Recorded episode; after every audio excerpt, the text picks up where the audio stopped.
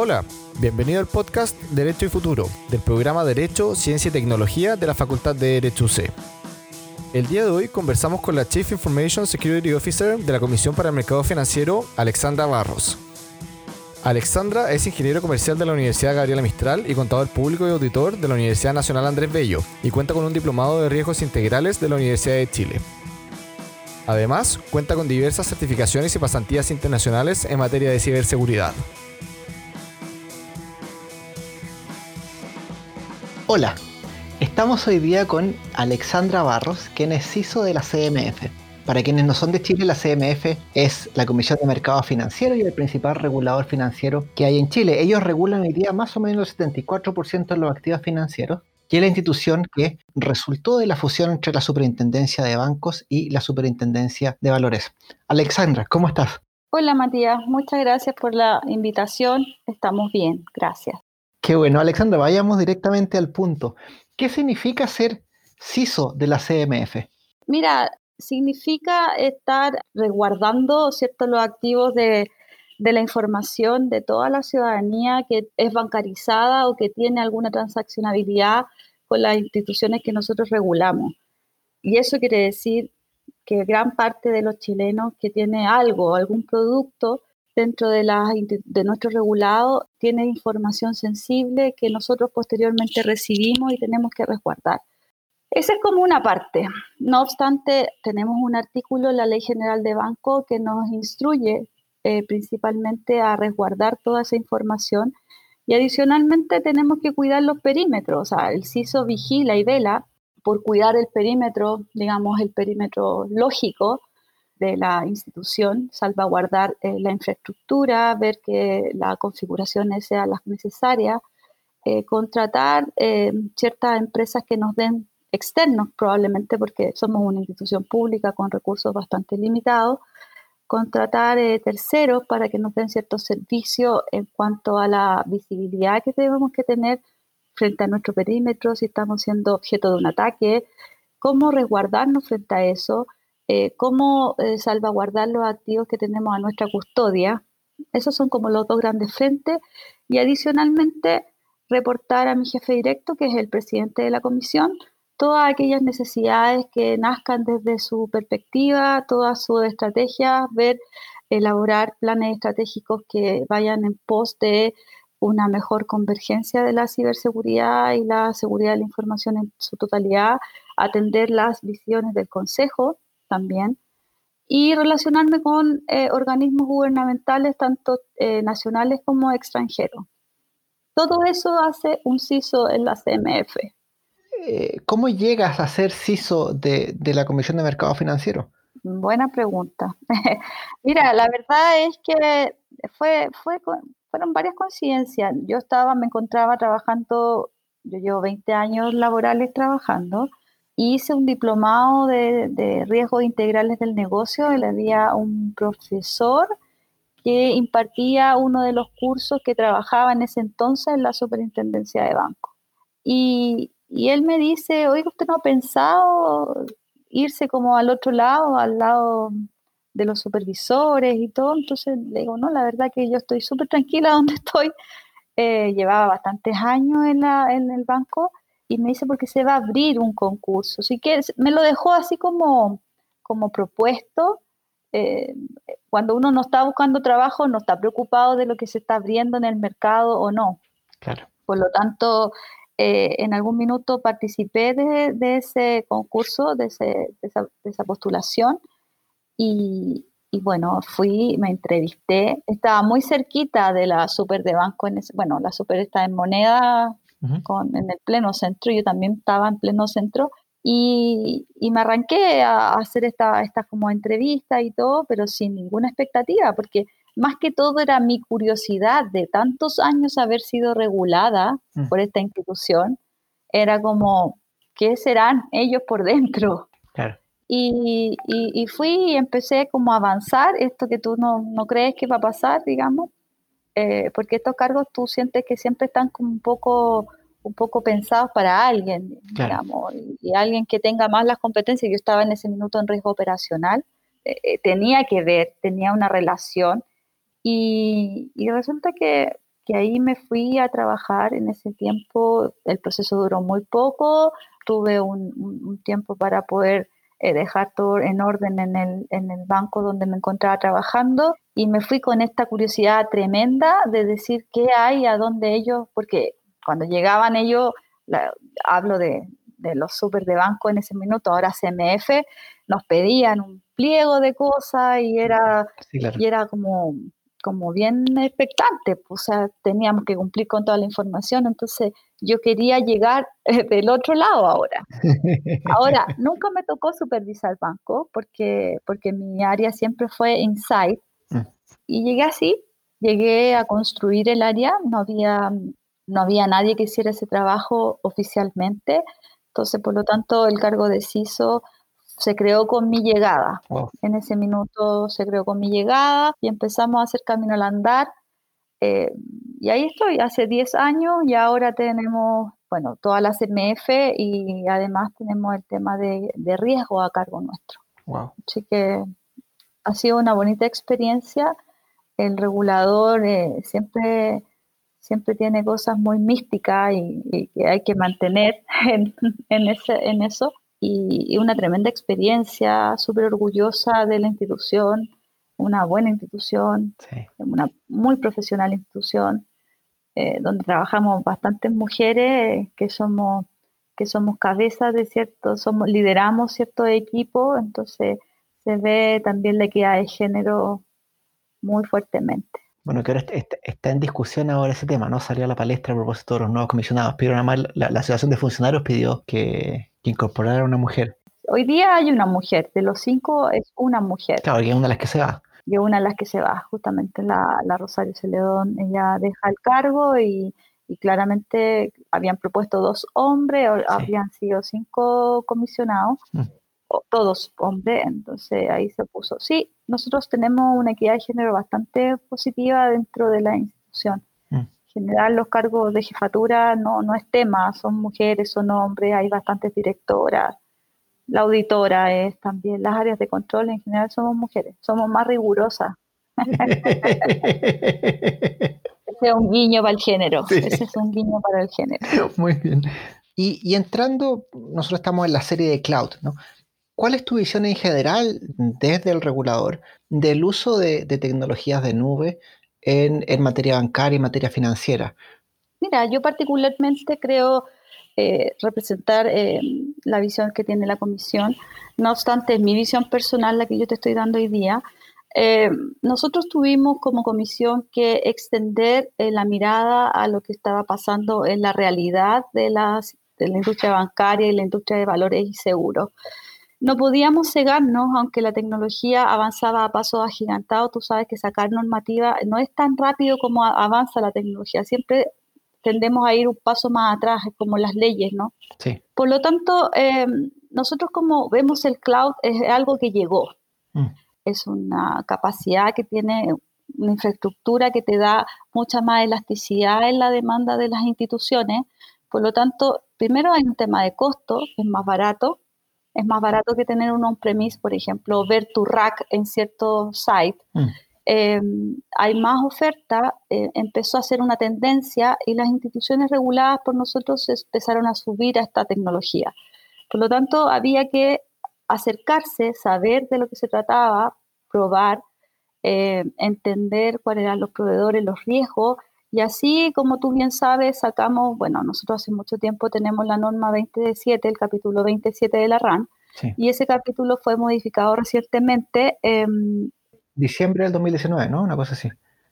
En diciembre del 2019 sacamos la última versión y ahí hablamos claramente de la nube, entendemos que puede ser una nube pública o privada, damos ciertas características, hablamos que si es información crítica, eh, tengan ciertos resguardos, ¿cierto? Siempre invitamos a la institución o mandatamos a la institución porque la norma es bien mandatoria, debe tener, debe hacer, debe tener ciertos resguardos, tiene que tener una gobernanza. Es importante cuando tú hablas de la nube o de otra externalización de servicios, que existe una gobernanza de parte de la institución, que el directorio esté involucrado en esta decisión, que se le muestren los riesgos que están asociados a la contratación de nube, eh, sabemos ahí también participa un poco para ligarlo eh, con, con, la parte un poco más relacionada con tu área, participa también la parte legal.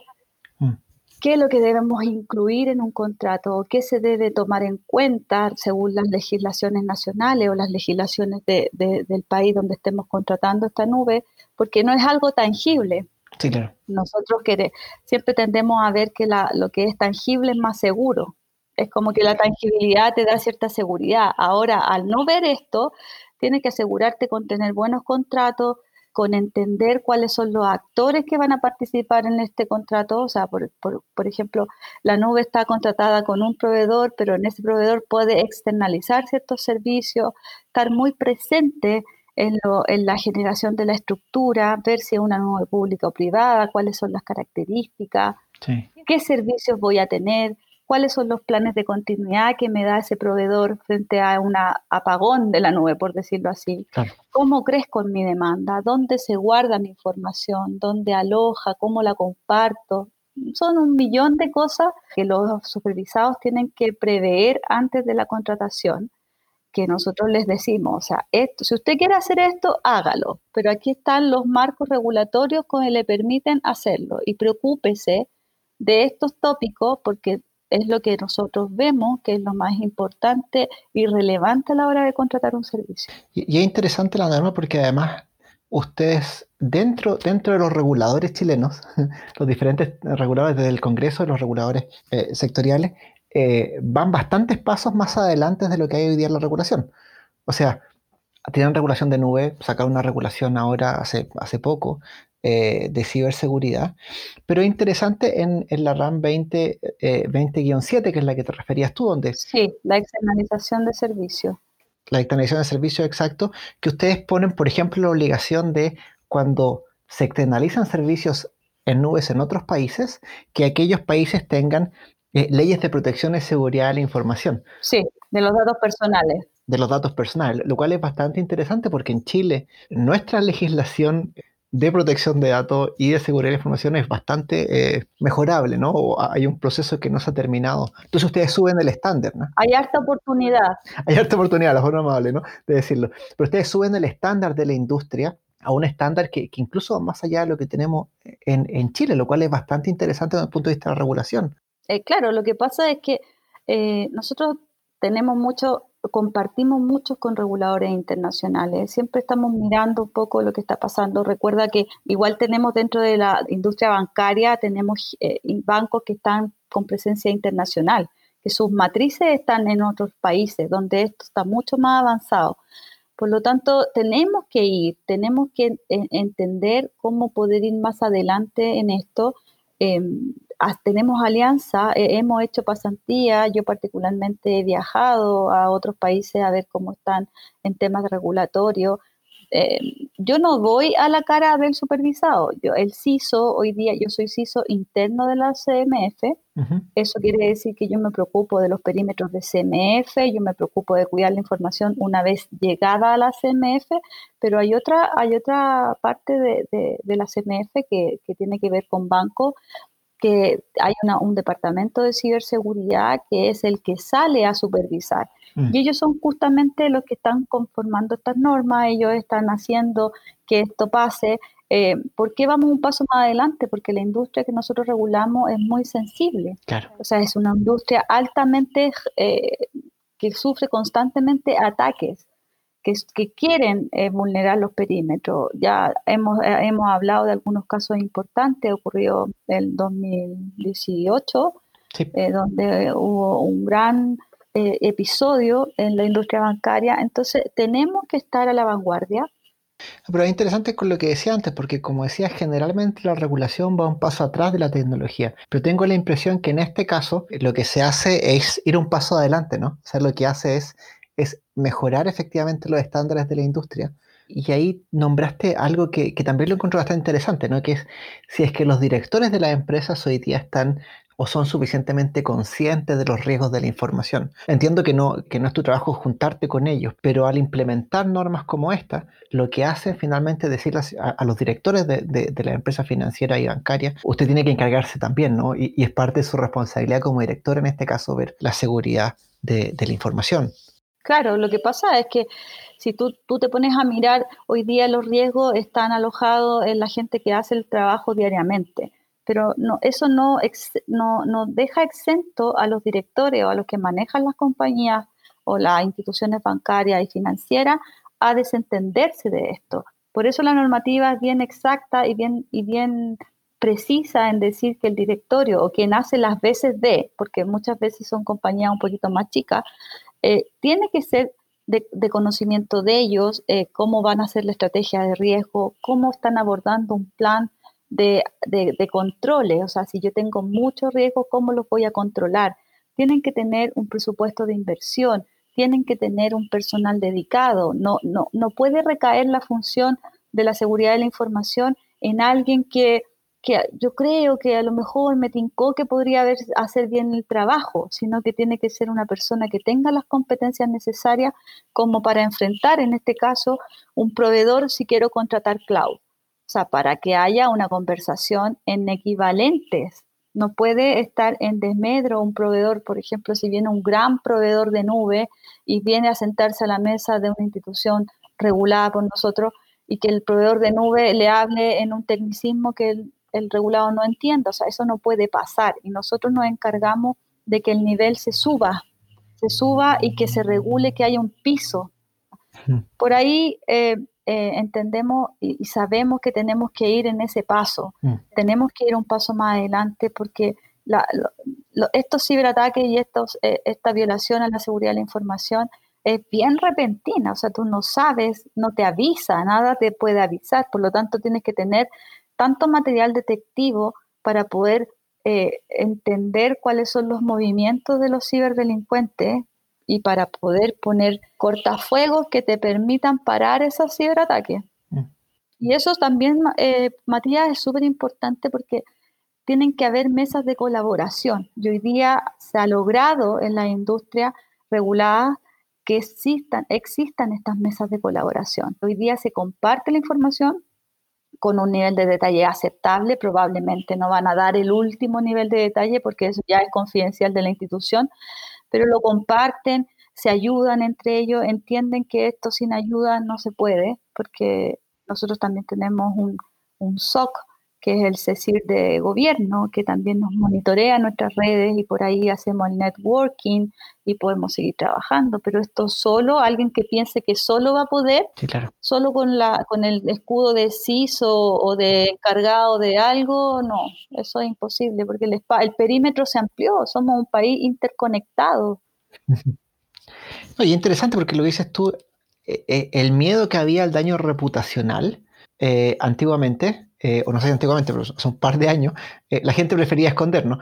Eh, em, pero ahora nos damos cuenta, hay un informe que sacó Microsoft el año pasado que decía que todas las empresas tenían un 50% de probabilidad de ser hackeadas los próximos dos años. Por tanto, no es necesariamente que alguien haya hecho algo mal, sino que es algo muy posible y, y, el compartir, como dices tú, genera esta red de protección, ¿no? Mejores prácticas, aprendizajes cruzados etcétera. En, la RAM 20-10, ¿no? que es la de gestión de seguridad de la información en ciberseguridad, eh, ustedes ponen hartas obligaciones, ¿no? La CMF pone hartas obligaciones para las empresas para hacer información. algo que parece particularmente entretenido eh, es que la última de las obligaciones que ponen en uno de los listados es que las empresas hagan regularmente pentesting o ethical hacking, ¿no? ¿Qué es un ethical hacking? ¿Qué es un hacking, un hackeo ético? Básicamente son como la palabra lo dice, son hackeos éticos. En general hay, dos o tres modos de ethical hacking. Uno que tú contratas a una empresa, en general son externos, donde tú le dices, mira, la verdad que yo soy la empresa tanto, necesito que tú me hagas una revisión de perímetro, puede ser de perímetro o de servidores, que puede ser interno, puede ser desde afuera o desde adentro. Y puede ser con conocer algunas credenciales, por ejemplo, o sin conocer credenciales, que es la caja blanca y la caja negra que se llama.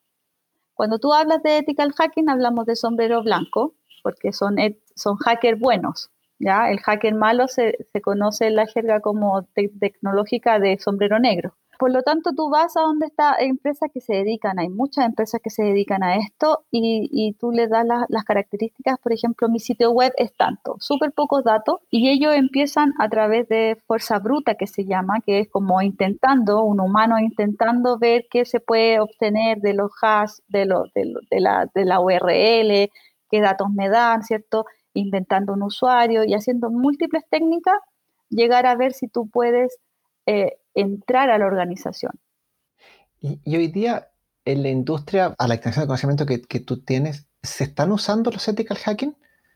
Sí, ellos tienen que incorporarlo. O sea, nosotros tenemos revisión anual mm. donde se le piden estos ejercicios que sean los ethical hacking, los pen testing, eh, nosotros somos bien agnósticos en lo que pedimos, o sea, no, le decimos a ellos, mira, sabes que esta herramienta resulta excelente, por favor, no, nosotros lo que les pedimos y tampoco lo hacemos eh, es un, tiempo adecuado, pero sí en, un año.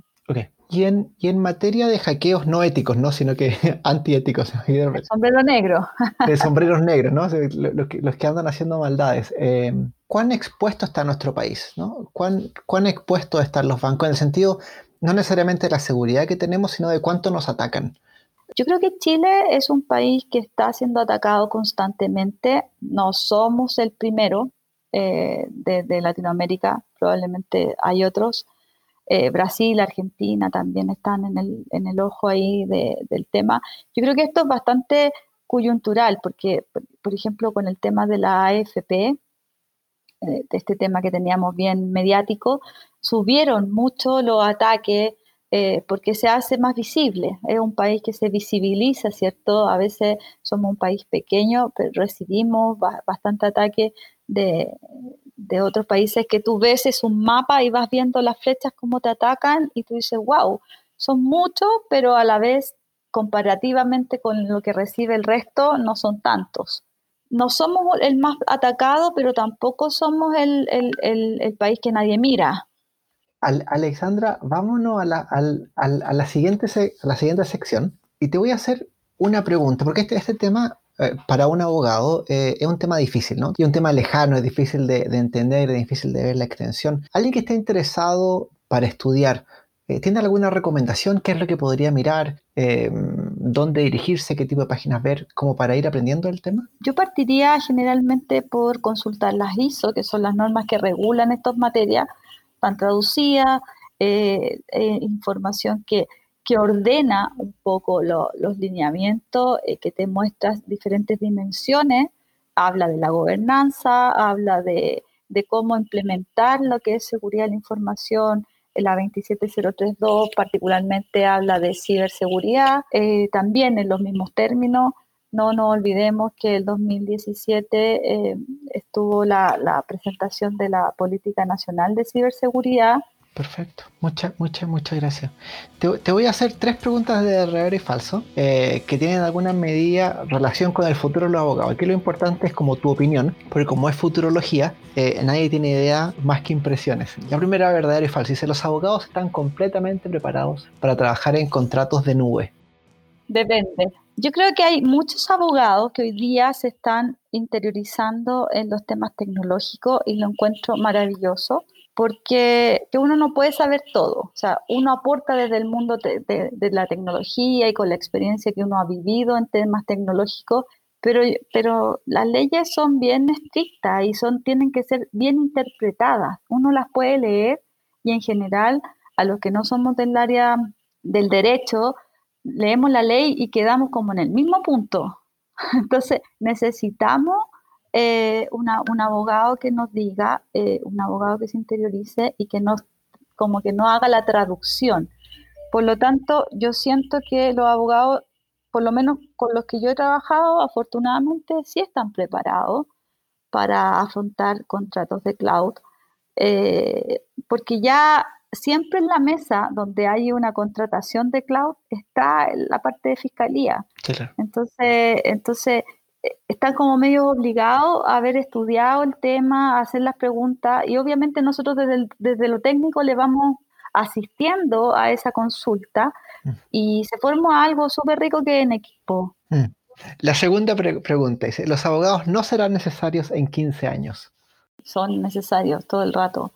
Yo creo que el abogado va a ser necesario porque las leyes, en 15 años, si las leyes a lo mejor sufrieran un, un freezing, se congelaran, probablemente todos podríamos estudiando, estudiando, estudiando, aprender todo lo que, lo que sí y lo que no de las leyes, pero las leyes son súper dinámicas, por lo tanto siempre un abogado va a ser necesario. En 15, en 10, en 20, roboticen o no roboticen el sistema, eh, siento que el abogado va a tener algo que decir y, y prescindir de los abogados en 15 años no, o sea, 15 años aparte Matías está a la vuelta de la esquina. Sí. nosotros lo vemos así como mucho tiempo, pero no van a andar los autos volando. No, no, no. Nos llenas de esperanzas con, con, tu respuesta. Y la última pregunta es si los abogados deberían aprender a programar dentro de los próximos 10 años. Yo creo que a deber a programar, no. Siento que los abogados sí deben saber eh, o especializarse en cosas más tecnológicas, como en esto de los contratos cloud, ¿cierto? Y todo pero deber, así como un deber saber programar, no. Sin duda hay abogados que manejan lenguaje un poco más sencillo, que son el R, no sé, o a lo mejor un tabló o algo así, pero, pero no con la necesidad de la programación, de entender tal vez, pero no, todavía no creo en esa, en ese carrera multifacética, digamos. O, o eres una cosa o eres otra, tal vez tengas conocimiento más senior de ciertas materias, pero siento que hay que separar un poco las aguas. Fantástico, fantástico. Alexandra, muchísimas gracias por esta conversación. Fue un, tremendo, un tremendo placer poder conversar contigo. Eh, espero lo hayas pasado eh, tan bien o, al mismo nivel todo lo que aprendimos nosotros escuchándote. Y quiero reconocer el trabajo de los héroes del back office, los Sebastián, Sebastián Dueña y Sebastián Arato, que son ayudantes del programa. Muchísimas gracias, Alexandra. Oye, Matías, para mí ha sido un gusto, una bonita conversación.